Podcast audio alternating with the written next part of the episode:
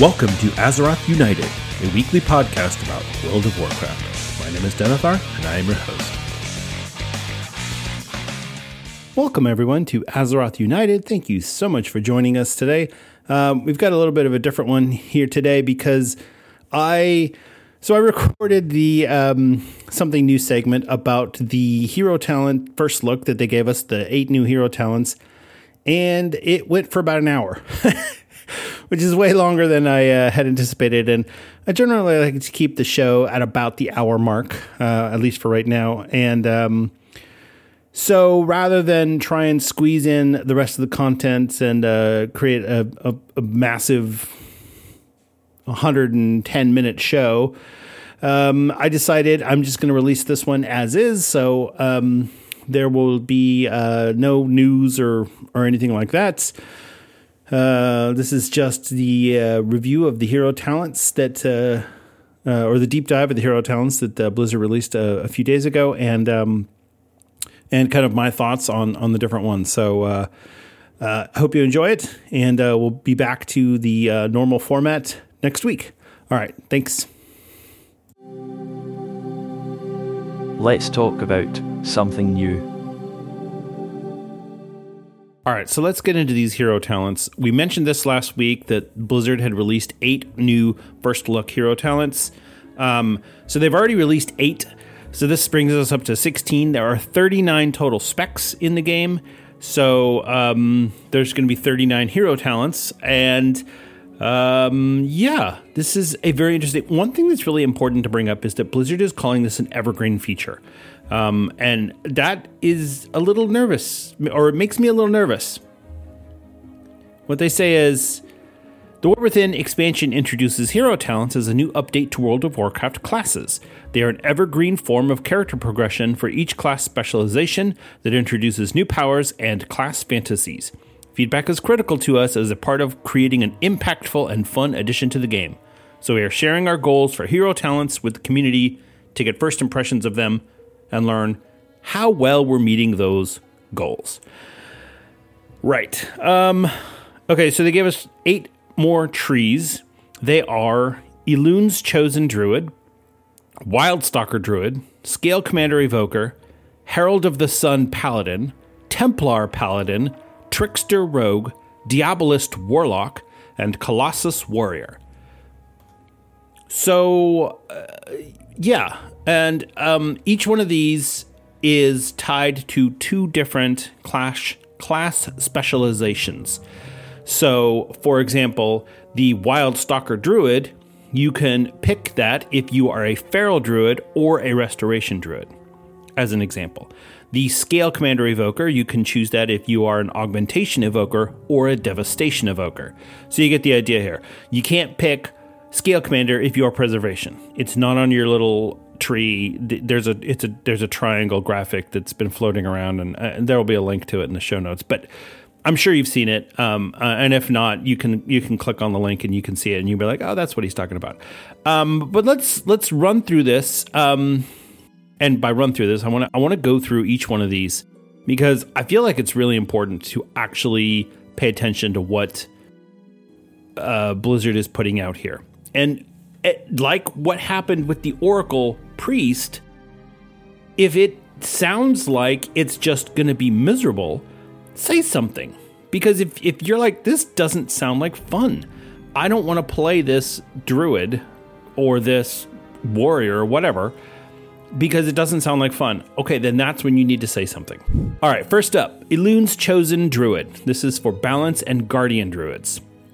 Dedicate yourself to the moon goddess, increasing your control over the moon and stars. Infuse abilities with astral might and call down potent lunar magic from the sky. So one of the things that's really interesting about this is that you can right now play a moonfire spec guardian druid. It's not really a great build, but it is something that you can do. And that's one of the things that I really like about the talent trees is they give you these choices to say, hey, you can play this way. Sometimes I'll play a really bad off-spec talent choice when I'm doing world quests because it's actually better for world quests. My DPS might be lower, but maybe my range is better, my speed is better, my survivability is better, my utility, my fun. Maybe it's just more fun, and it's not something I can do in a Mythic Plus, so I'm just kind of goofing around. And I do, like, for example, on my Resto Druid, I do switch him to Guardian when I'm doing World Quest, because trying to do World Quest as a Resto Druid sucks. So, okay, so each one of these talent trees has a keystone ability and a capstone ability. And then within that, we have three rows of choices that you can go through, or they're not choices.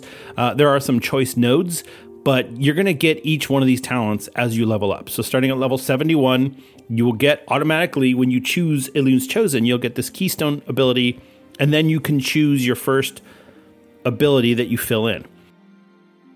Okay, so first up, the keystone ability for Elune's Chosen is Boundless Moonlight. So, Fury of Elune now ends with a flash of energy, blasting nearby enemies with astral damage. So, for balance, you get Full Moon, which calls down two minor moons that deal astral damage and generate three astral power. Okay, so it kind of helps with your astral power generation. And then for Guardian, Lunar Beam now causes you to leech life equal to 10% of all damage dealt to enemies within the beam. Okay, so You're getting benefit from this ability to existing abilities. So the Fury of Elune is the new, or Boundless Moonlight is the new ability, but yeah. So this affects the different abilities that you already have. So if you don't use those abilities, this isn't really going to be a good choice for you. And I think that's something really important, and we'll see that down in the Warrior build. Okay, row one, we have Moon Guardian. So this is for balance, Moonfire and Starfire generate two additional astral power. Okay. And for Guardian, free automatic Moonfires from Galactic Guardian generate five rage. Wow. I'm struggling with the reading here. Okay, so this is a really simple, all right, we're generating more astral power or more rage, depending on which of these abilities you're using. Lunar Insight, Moonfire deals 10% additional damage. Okay, so we're really buffing Moonfire here. Glistening Fire, Bearform and Moonkinform reduce arcane damage taken by 6% and all other magic damage taken by 3%. Okay, so this is a really interesting start to this, which is basically we're buffing Moonfire, we're buffing Starfire for Balanced Druids, and we're reducing the damage taken by magic, which I think is really good because Bear Druids have typically been the physical damage tank, lots of armor, lots of health, but here it's like, okay, well, we're getting the ability to reduce magic damage taken, so that's kind of cool. Okay, moving on, we have Lunar Amplification. Each non-arcane damaging ability you use increases the damage of your next arcane damaging ability by 3%, stacking up to 3 times. So if you use 3 non-arcane damaging abilities in a row, then your next arcane damaging ability will be 9% more damage. Okay, that's pretty cool. Atmospheric Exposure, enemies damaged by the Full Moon, Fury of Elune, or Lunar Beam take 4% increased damage from you for 6 seconds. All right, so again, these are little, small incremental increases in the amount of damage taken or the amount of damage done, or the amount of damage that the enemies take. So, or the amount of damage that you take. So this is, but the point is none of these are amazing. Oh my gosh, this is like the most amazing ability ever. This is more of the, all right, this is going to help me a little bit. Each one of these options is going to help me a little bit. Each one of these talents is going to help me a little bit. Okay, next up we have a choice node. So we either have Moon Dust or Elune's Grace, which, I mean, come on, Blizzard, get with the naming convention. You can't have Elune's Grace under Elune's Chosen. I mean, this is already getting way too confusing. But okay, so Moon Dust, enemies affected by Moonfire are slowed by 30%. Okay. Elune's Grace, using Wild Charge in Bear form or Moonkin form, incurs a 3-second shorter cooldown. All right, that's cool. I mean, it's a utility choice node, so it's not really buffing anything. It's just making the stuff that you do a little bit extra stuff or happen a little bit faster.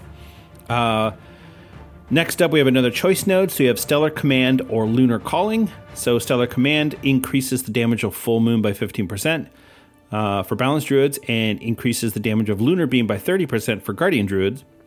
and increases the damage of Fury of Elune by 15% for both specs. Or, alternate, you can choose Lunar Calling, which is Starfire deals 40% increased damage to its primary target, but no longer trigger Solar Eclipse. Okay, that's kind of interesting. And then Faber's Thrash now deals arcane damage, and its damage is increased by 12%.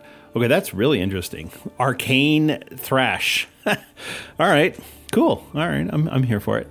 Next up, another choice node, the Light of Elune. Moonfire damage has a chance to call down the Fury of Elune to follow your target for 3 seconds and generate 18 astral power or rage over its duration. Okay. Or, alternately, you can choose Astral Insight, which is Incarnation Chosen of Elune and Incarnation Guardian of Ursoc. Increase arcane damage from spells and abilities by 10% while active. Convoke the spirit's duration and number of spells cast increased by 25%. Okay. I see. Okay, so it's either your incarnation spells or your convoke the spirits. It's just worded weirdly. Okay. Yeah, that's you're buffing your cooldown, which is good. Or you just make your Moonfire hit harder. Yeah, I mean, that's good. Okay, so far, none of this is bad, like the Oracle Priest was. This all seems pretty basic and straightforward, increasing the amount of arcane damage you're doing. That's really what, and giving you some utility. All right, and then the choice node, and that is Arcane Affinity. All arcane damage from your spells and abilities is increased by 3%. Or Lunation, which is your arcane abilities reduce the cooldown of Fury of Elune by 2 seconds, and the cooldown of New Moon, Half Moon, and Full Moon by 1 second. Your arcane abilities reduce the cooldown of Lunar Beam by 3 seconds. Okay, so either you're hitting harder or your cooldowns, your ability cooldowns are faster. So, again, the community is going to go through and theorycraft the shit out of all of this stuff, and so it won't really be a choice node. It'll be, well, you have to take Lunation, or you have to take Arcane Affinity here. It doesn't matter what you want to take. This is just a straight, which one does better? Which one does more damage? Which one feels better to play?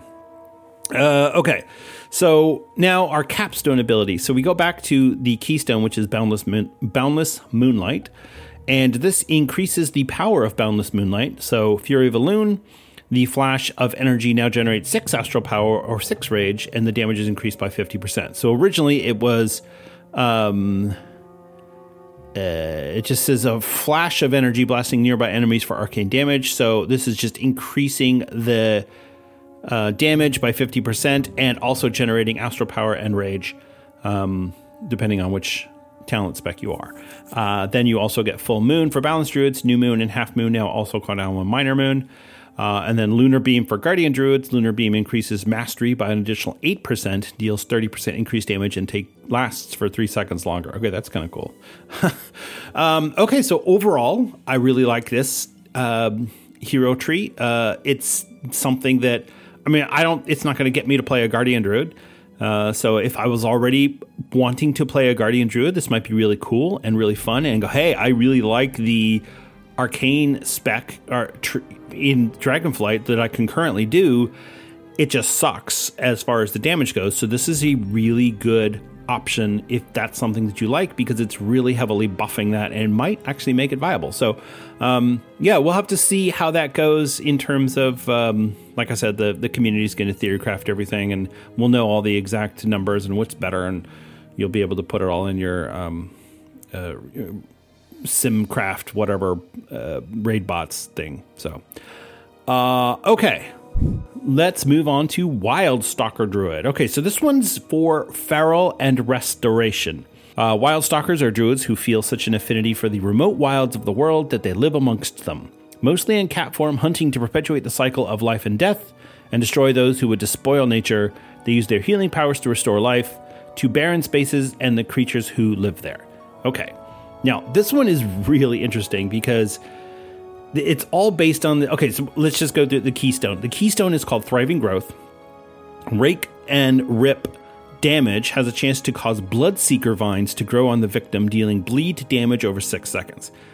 Okay, Then for Resto, you have Wild Growth, Regrowth, and Efflorescence have a chance to cause Symbiotic Blooms to grow on the target, healing over 6 seconds. Multiple instances of these can overlap, so it adds additional healing. Now, it's important to note that for this Keystone ability, they don't specify that Rip, Rake, Wild Growth, Regrowth, Efflorescence, and all these are spec-specific. So this, to me, kind of feels like, all right, this is going to be the choice that you make if you really liked playing your Resto Druid as a to do cat weaving. So you're healing, and then you jump into cat form, you do a little bit of damage, then you pop out, and you do a little bit more healing.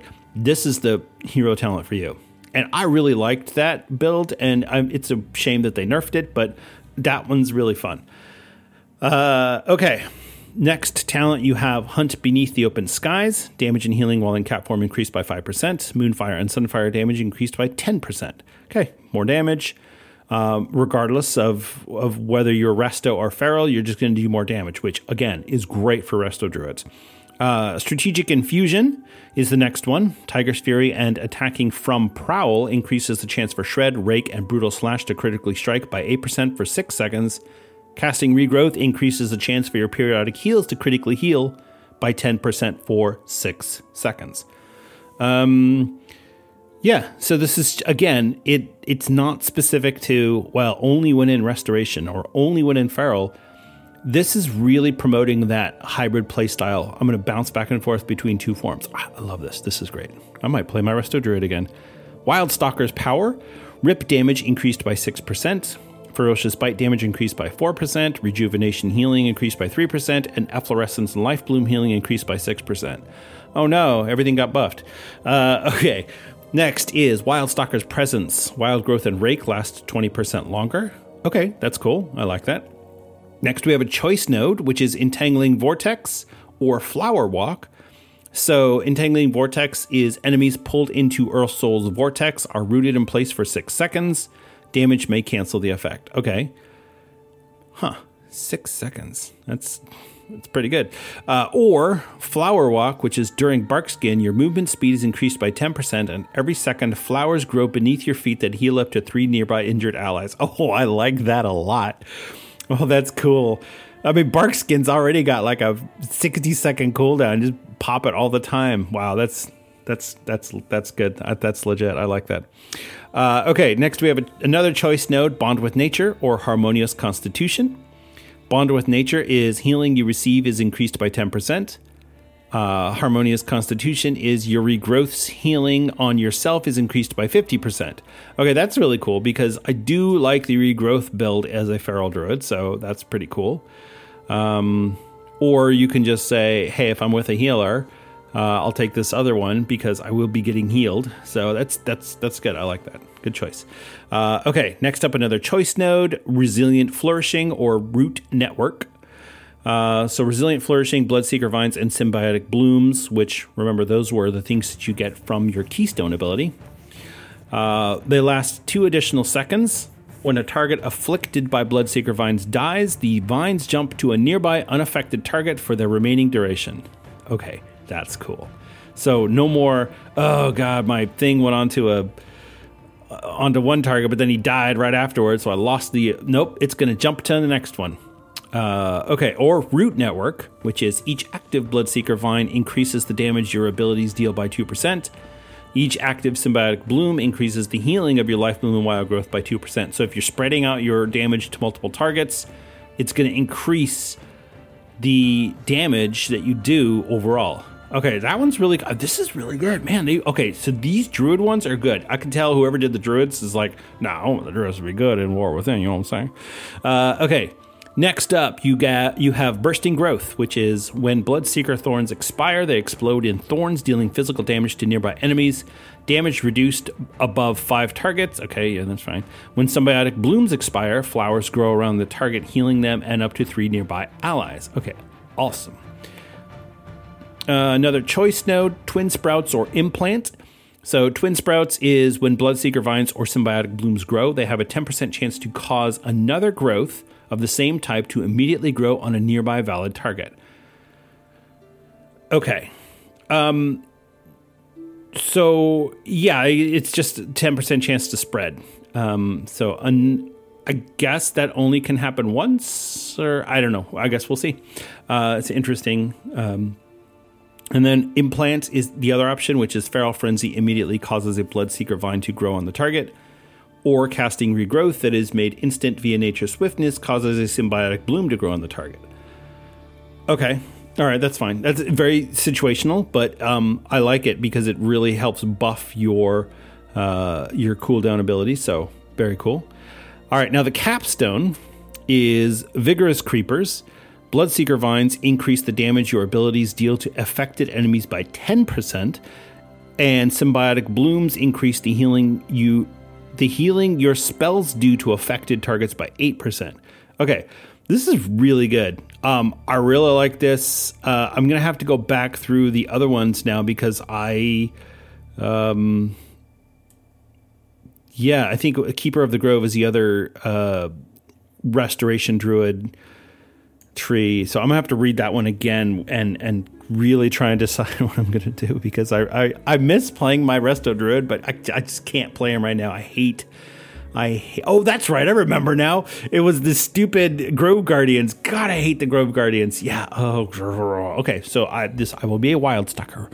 I'll be a Wildstalker Druid, and I will do it, and I will like it, and I will call myself a Wildstalker Druid. Yes, sir, Mr. Blizzard. Okay. Next up, we have Scalecommander Evoker. So this is for augmentation and devastation.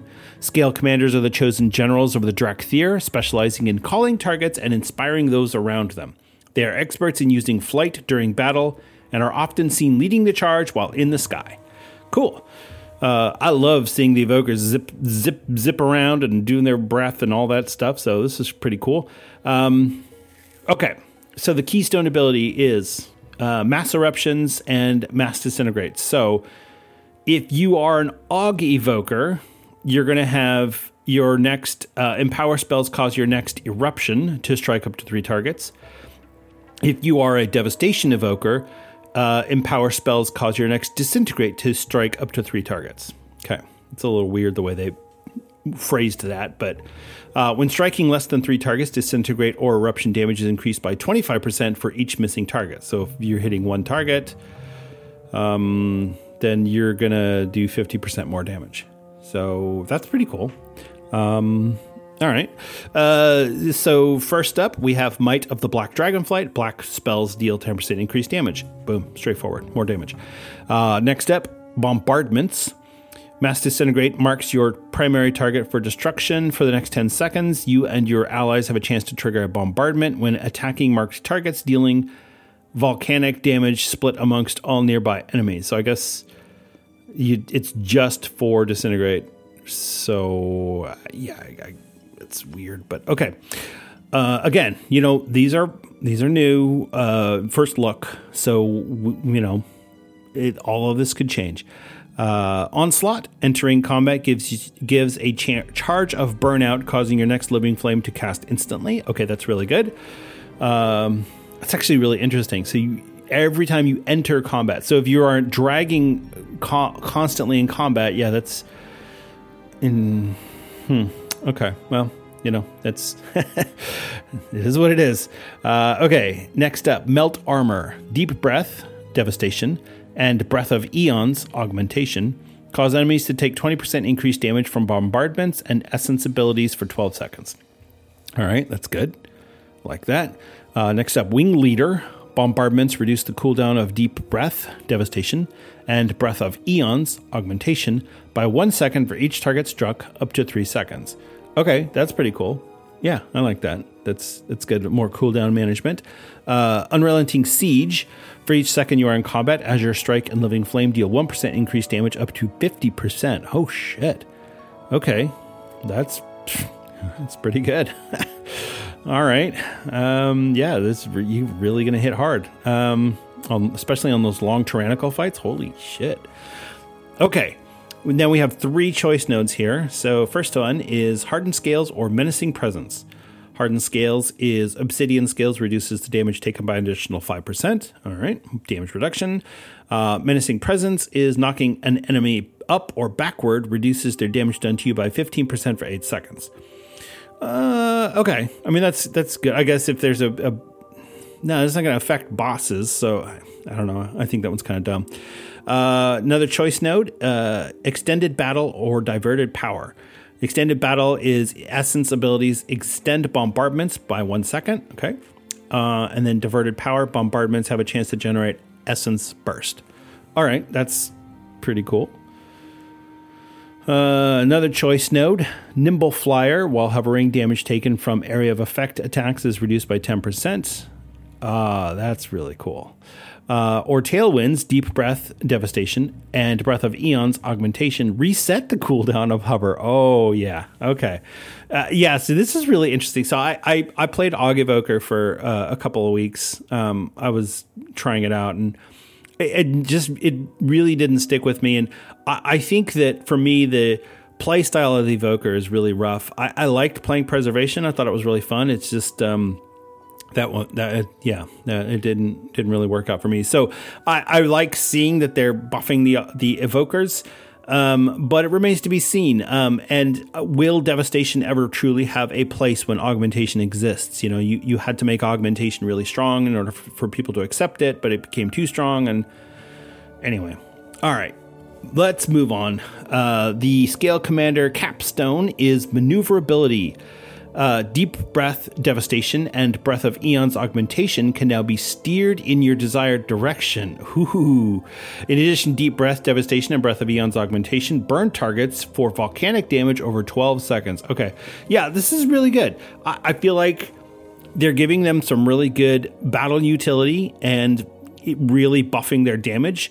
But again, it remains to be seen how well augmentation will integrate and whether or not devastation can kind of pull out from being kind of the redheaded stepchild of the Evoker tree after 10.1.5 when augmentation was revealed. So, we'll see how that goes. Okay, next up is Herald of the Sun Paladin. So this is for Holy and Retribution. Heralds of the Sun infuse themselves with radiant solar energy to inflict burns on enemies and cauterize their allies' wounds. They are deeply bonded to this power and can manifest potent solar rays while fully connected to the light. This is really interesting because this is like an evil sun paladin type thing. So, we'll see. Okay. The keystone ability is called Sunspot, Wake of Ashes, or Retribution, and Holy Prism for Holy. Cause your next two Holy Power spending abilities to create a sunspot on your target, dealing radiant damage or healing over 8 seconds. 10% of sunspot's damage and healing radiates to nearby allies or enemies, reduced beyond 5 targets. Okay. All right, so this is... so this is kind of Wake of Ashes, and you're going to spread the damage out. That Wake of Ashes causes your next two Holy Power spending abilities to... Okay, I get it now. This makes sense. All right, and same thing with Holy Prism. So, and I've always hated the Holy Prism healing style, so this might not be for me, for my Holy Paladin. Well, he's a Ret Paladin right now, but honestly, I can't play Ret, so... okay, first up, we have a choice node. Morning Star or Gleaming Rays. Morning Star is every 5 seconds, your next sunspot's damage or healing is increased by 5%, stacking up to 10 times. Wow. Okay. Morning Star stacks twice as fast while out of combat. Okay, so this is just like a passive buff that just goes? Weird. That's really interesting. Gleaming Rays is while a sunspot is active, your abilities that use Holy Power deal 10% increased additional damage or healing. Okay. All right, so this is really, this is weird. I'm having a hard time understanding this. I'm sorry. Okay, next, Eternal Flame heals an ally immediately and over an additional 20 seconds, healing increased by 25% when cast on self. Replaces Word of Glory, costs 3 Holy Power. Oh, okay, so this is just the new heal. Okay, Luminosity, Critical Strike, Chance of Hammer of Wrath and Divine Storm, Retribution, and Holy Shock and Light of Dawn, Holy. Increased by 10%. All right. That makes sense. Let's increase our critical strike chance. Okay. Okay, another choice node. We have Illumine or Will of the Dawn. Illumine is sunspots reduce the movement speed of enemies by 50% and increase the movement speed of allies by 20%. Okay, so I'm curious how that works, though. If you heal them and they get a sunspot, it increases their movement speed by 20%. Okay, got it. Will of the Dawn, movement speed increased by 5% while above 80% health. When your health is brought below 35%, your movement speed is increased by 40% for 5 seconds. Cannot occur more than once every 60 seconds. Huh. Okay, so this is like when a mage, blazing path or whatever it's called, for a fire mage. Okay. Next up, another choice node. We have Eternal Sun or Lingering Radiance. So Eternal Sun is sunspot's duration is increased by 2 seconds, and Eternal Flame's duration is increased by 3 seconds. All right. And then Eternal Flame is the one that replaces Holy Power, Word of Glory. Got it. Okay. I'm trying to figure out, what is Eternal Flame? I don't know that one.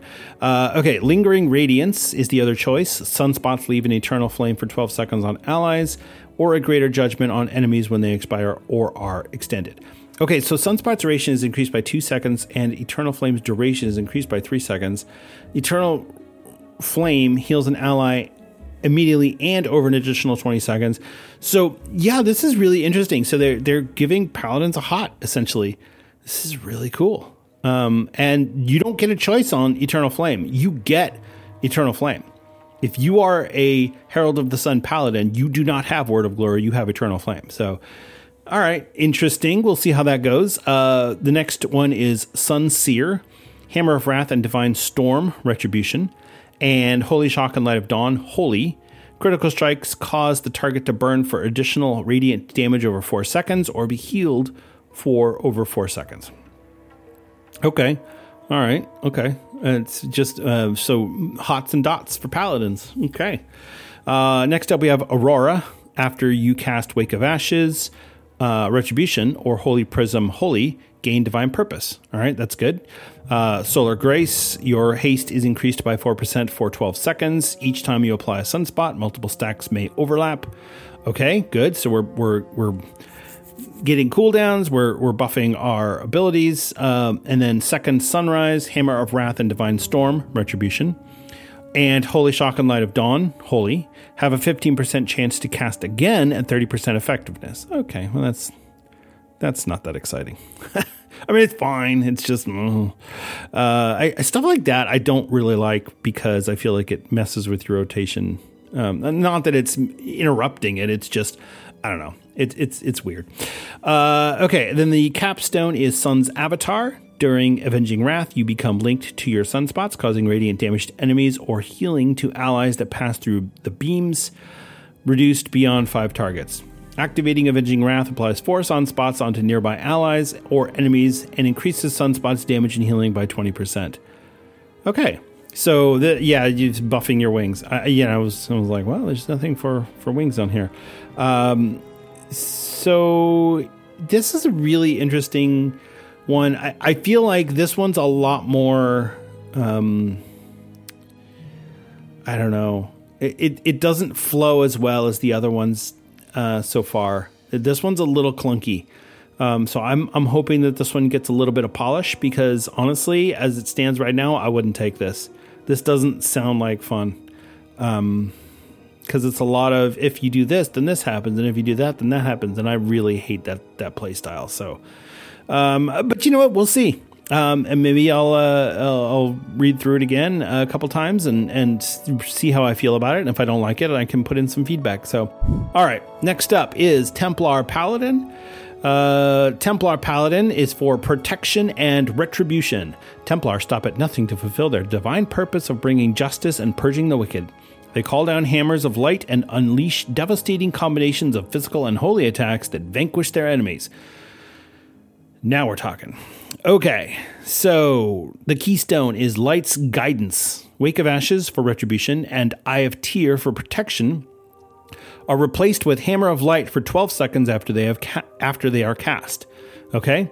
Hammer of Light is hammer down your enemies with the power of the light, dealing holy damage to the target and up to 4 nearby enemies. Additionally, calls down Empyrean hammers from the sky to strike 3 nearby enemies for holy damage. Costs 5 holy power. Okay, that's actually kind of cool. So you get that after you cast Wake of Ashes or Eye of Tear, and it lasts for 12 seconds. So you could theoretically cast it. If you get 5 holy power, you can cast it, get 5 real quick, like do your divine toll or something, and then cast it again. Holy moly. Okay, that's really cool. So that's like you're building up to this really amazing ability. So you can plan for that because you know when it's going to happen. I'm going to cast Eye of Tear. I know I'm going to get Hammer of Light. And so I can plan for that to happen. I can make sure I'm full on holy power. I can make sure that it's not a weird boss cooldown where I got to move and do a bunch of stuff. I'm clearing out this trash. It's the boss trash, whatever. I like this. Okay. First row, we've got a choice node. Templar's Watch. Or For Whom the Bell Tolls. I like that. Okay, Templar's Watch is Hammer of Light, Wake of Ashes, and Eye of Tear deal 30% increased damage when striking only one enemy. All right, that's good. I like that. This amount is reduced by 6% for each additional target struck. Oh, okay, so that's cool. So it's not like it's one or all. It's going to spread out, and that 30% gives you up to 5 target. Okay, that's cool. So that way this stuff will all get buffed on boss fights. Or For Whom the Bell Tolls. For Whom the Bell Tolls. Divine Toll grants up to 100% increased damage to your next 3 judgments when striking only one enemy. This amount is reduced by 20% for each additional enemy struck. So same thing, 5% or 5 enemies. 20% for each. Okay, so depends on if you really like Divine Toll or if you'd rather have it buff Eye of Tear, Wake of Ashes, or Hammer of Light. So, pretty cool. I really like the first one personally, but, that's me.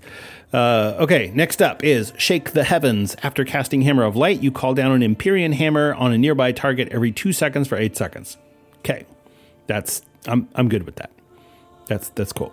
Empyrean Hammer. Okay, now we get to find out what Empyrean Hammer does.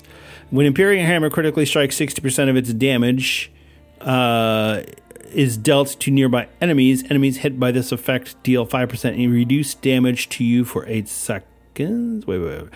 When Empyrean Hammer critically strikes, 60% of its damage is dealt to nearby enemies. Okay. Enemies hit by this effect deal 5% reduced damage to you. Oh, okay, I see. So when it crits on somebody, it does 60% more damage to everyone else nearby, and anyone that gets hit by that has to deal 5% less damage to you for 8 seconds. Cool. All right, I like that. That's good. Next up, we have Sacrosanct Crusade. When you cast Wake of Ashes or Eye of Tear, you gain Shield of Vengeance at 10% effectiveness. Okay, I mean it's not gonna hurt. Next up is Higher Calling. Crusader Strike, Hammer of Wrath, and Blade of Justice for retribution, and Judgment for protection. Extend the duration of Shake the Heavens by 1 second. And Shake the Heavens was your Empyrean Hammer that does damage every 2 seconds for 8 seconds. So extending it by 1 second, I feel like you're going to need 2 attacks or 2 extensions to make it useful. So curious to see how that goes.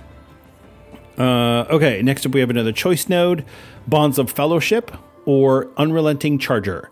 So Bonds of Fellowship is you receive 20% less damage from Blessing of Sacrifice, and each time its target takes damage, you gain 4% movement speed up to a maximum of 40%. Okay, that's pretty cool. If you're using Blessing of Sacrifice, which that one's... Honestly, Blessing of Sacrifice is really tricky to use for me because I'm not smart enough to know how to use it right properly. But that sounds good. Or Unrelenting Charger, Divine Steed lasts 2 seconds longer and increases your movement speed by an additional 30% for the first 3 seconds. Okay. Oh, so you're going to blast out of there. That's awesome. I like that. Okay. Next, we have another choice node. Endless Wrath or Sanctification. Endless Wrath is calling down an Empyrean Hammer, has a 10% chance to reset the cooldown of Hammer of Wrath and make it usable on any target regardless of their health. Okay, more Hammer of Wrath. Sanctification, casting Judgment increases the damage of Empyrean Hammer by 10% for 10 seconds. Multiple applications may also overlap. That's good. So if you're casting judgment multiple times, like for example, I think it's Divine Toll makes you cast a bunch of judgments. So I think there might be some interplay there. So that'd be pretty cool. Next is Hammerfall, Templar's Verdict, and Divine Storm Retribution, and Shield of the Righteous and Word of Glory for protection. Call down an Empyrean Hammer on a nearby enemy. While Shake the Heavens is active, this effect calls down an additional Empyrean Hammer. Okay, so if you do it right, if you time it right, you can have multiples of these go, man, this is going to be like so much damage on her. The next one is Undisputed Ruling. Hammer of Light applies judgment to its targets and increases your haste by 15% for 6 seconds. Additionally, Eye of Tyr grants 3 holy power. All right, cool. That sounds really good. The capstone is Light's Deliverance. You gain a stack of Light's Deliverance when you call down an Empyrean Hammer.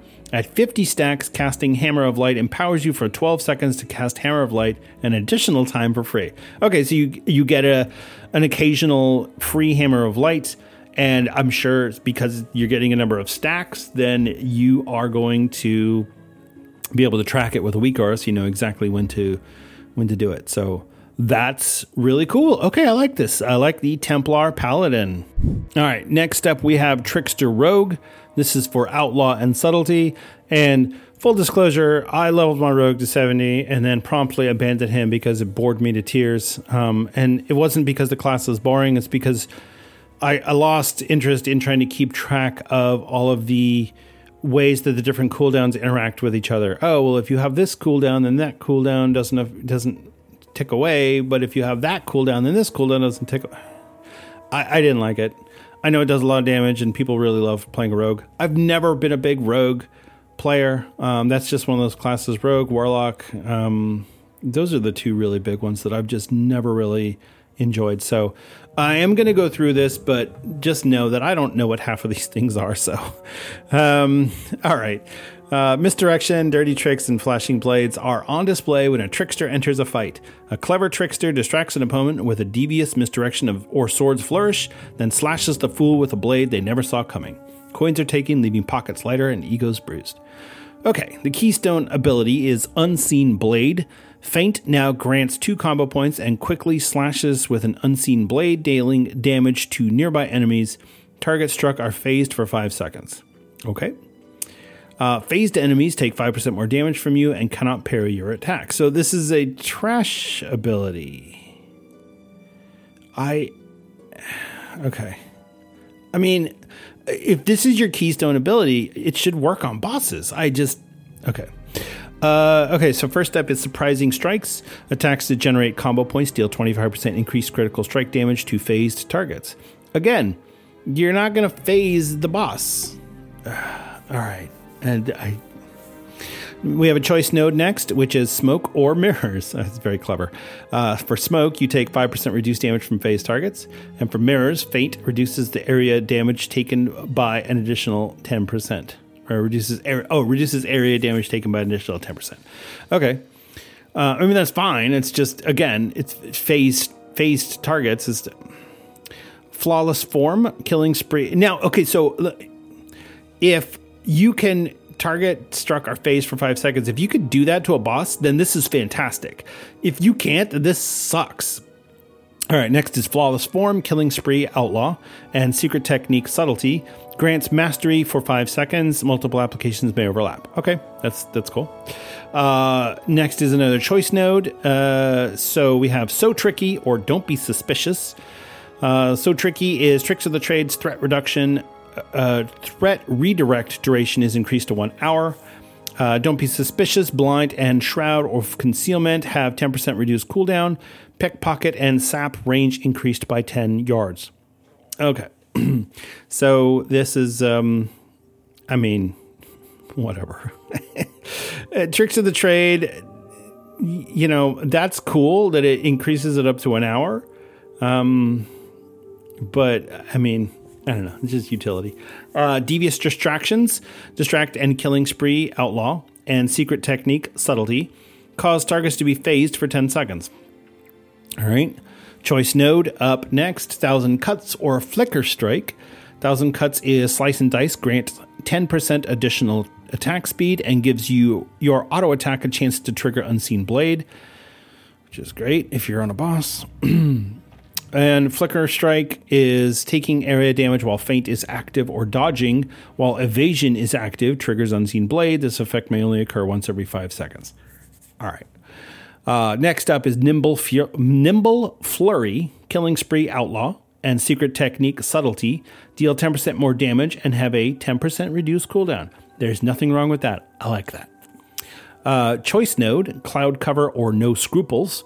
So we have Cloud Cover. Distract now creates a cloud of smoke for 10 seconds, and its cooldown is reduced. Its cooldown is increased to 90 seconds. Attacks from within the cloud afflict targets with phased for 5 seconds. No Scruples, finishing moves with 10% increased chance to critically strike phased targets. Okay. Elaborate Twirl increases the duration of Flawless Form by 2 seconds. All right, that's fine.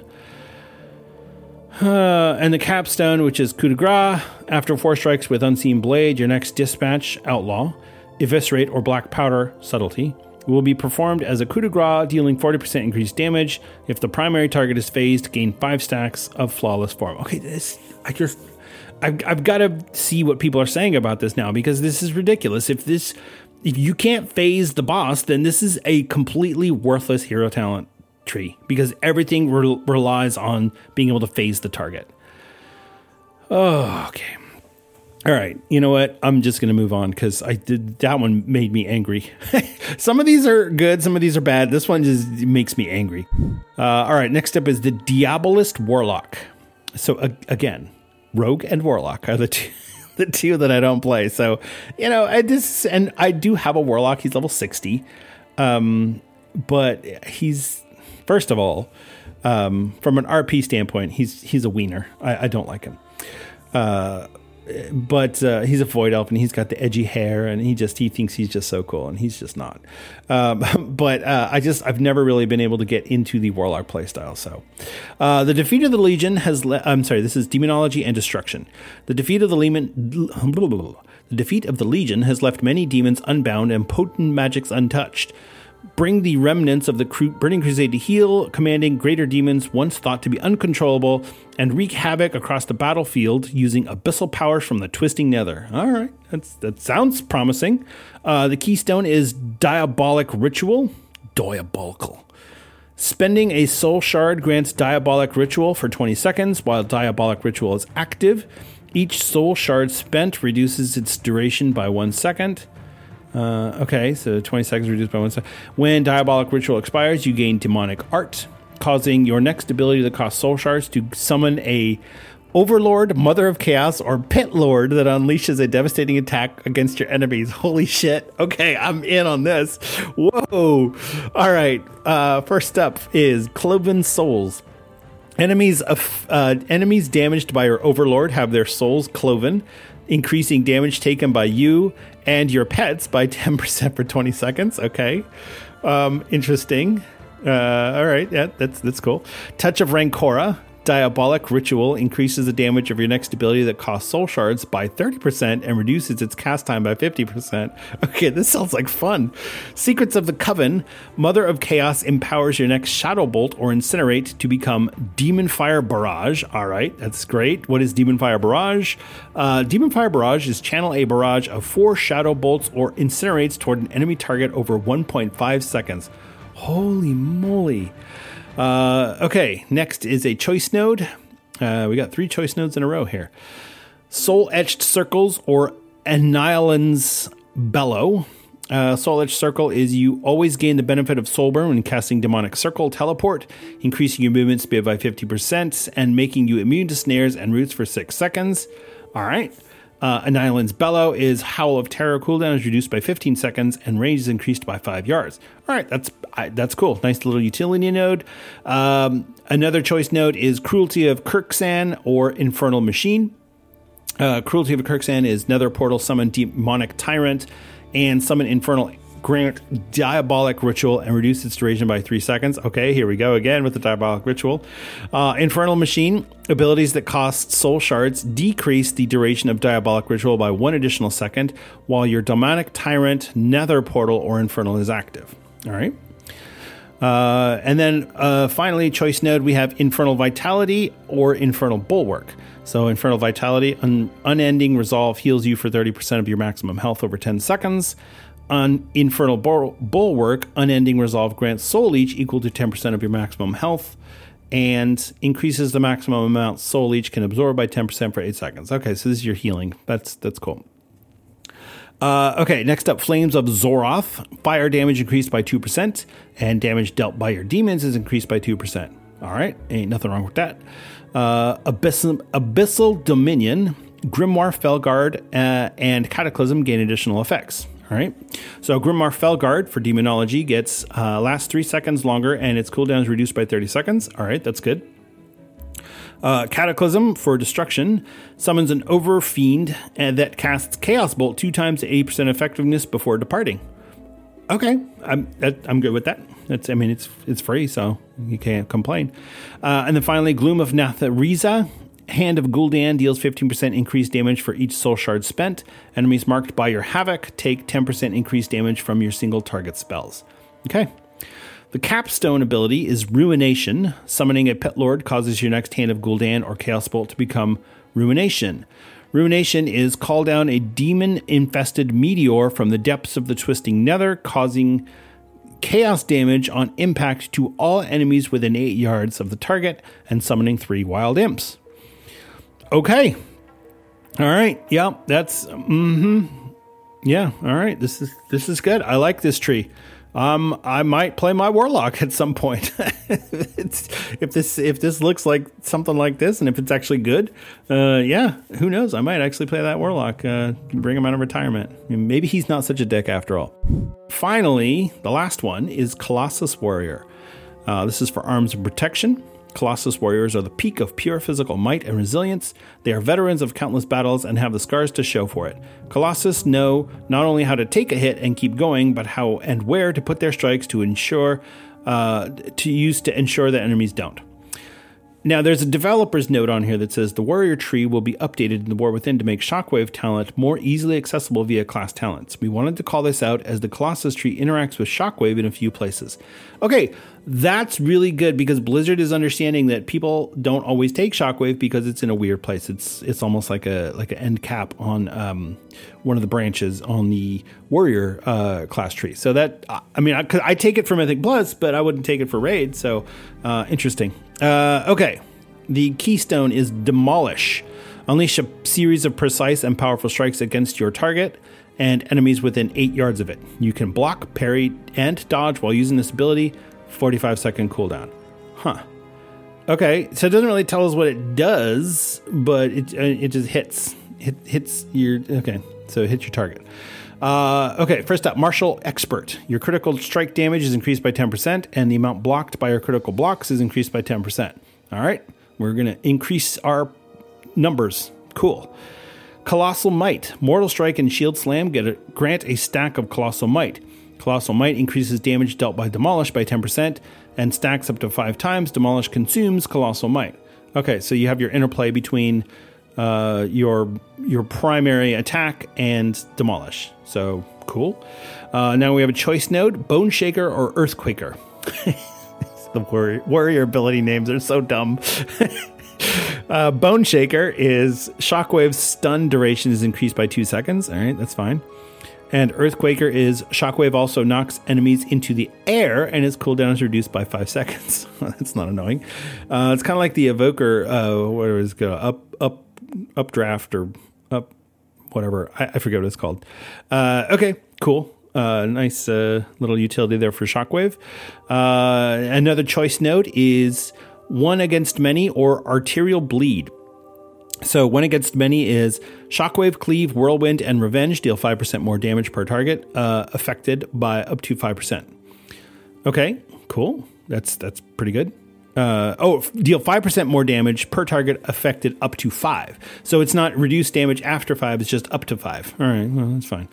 Or Arterial Bleed, which is Colossal Might, increases the damage of Rend and Deep Wounds by 2% per stack. All right, then. Kind of boring.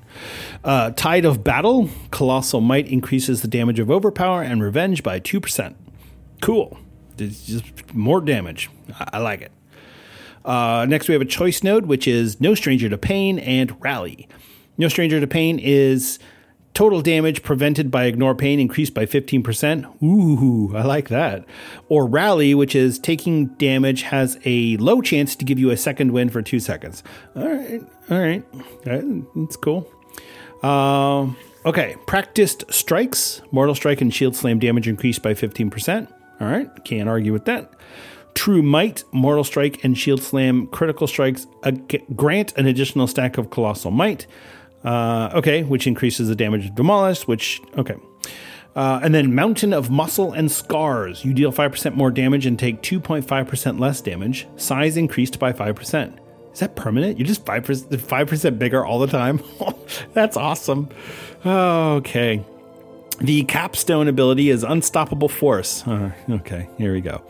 Colossal Might now stacks 10 times. If you were to gain an initial stack of Colossus Might but are already at max stacks, the cooldown of Demolish is reduced by 2 seconds. While channeling Demolish, you are grounded, making you immune to stuns and effects that move you. Huh, that's kind of interesting. There could be a lot of useful cases for this, both in Mythic Plus and in Raid. We'll see. Okay, cool. I mean, that one sounds good. I mean, I've played Prot Warrior. I haven't really done Arms for a while. It's been a minute since I played Arms Warrior, but Prot I do play occasionally, and it's pretty fun. I prefer Fury. Obviously, my Fury Warrior is my main right now, but yeah, these are all very interesting trees, and I think that it really shows kind of their design philosophy. And how some of these are going to be better than others just based on what you want to do. Now, it's important to point out that you can change your hero tree as easily as you can change your talents. So, for example, if you said, hey, I'm going to go this tree for trash, and then I'm going to switch it for bosses, great. You can have one for Mythic Plus, you can have one for Raid, you can have whatever. But again, like I said, I feel like it's important to get your feedback to Blizzard to say something. So I am going to put the link to the article that Blizzard posted the other day in the show notes. Look at it and look at the class that you're interested in playing and see if this is something that sounds good to you. Because if it sounds bad, like the Rogue one, which to me, I feel like that's a huge oversight. And if it's not, if it affects bosses, then you need to put that in there. Because that does not sound good at all. So, you know, take the time, submit your feedback. It's really important. They are listening to us. Blizzard is listening. They actually care what we have to say. They want to make this game fun for us.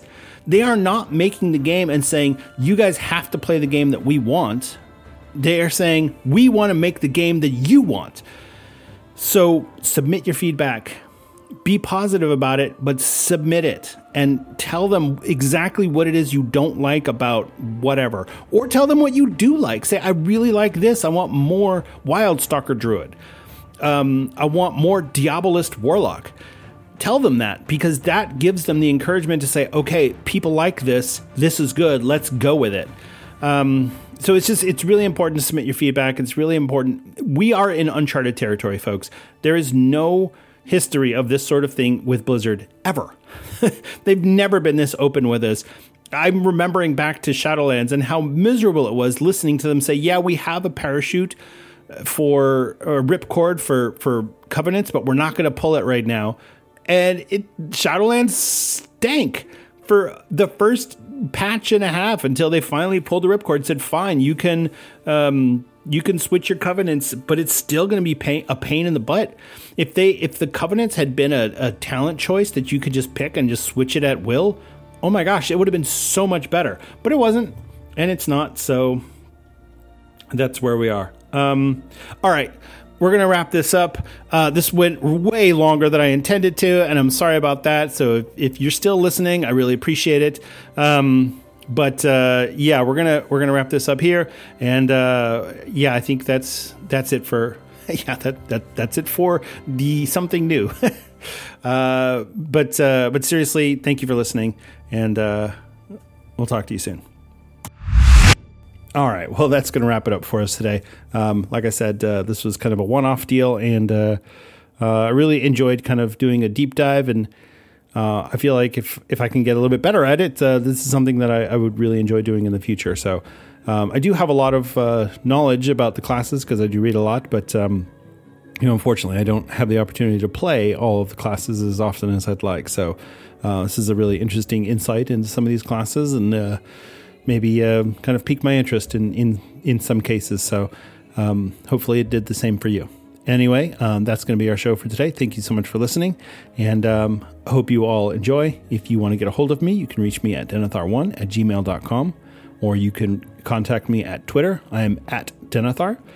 You can also occasionally catch me streaming. I am Denathar01 on Twitch and on YouTube. So you can catch me there.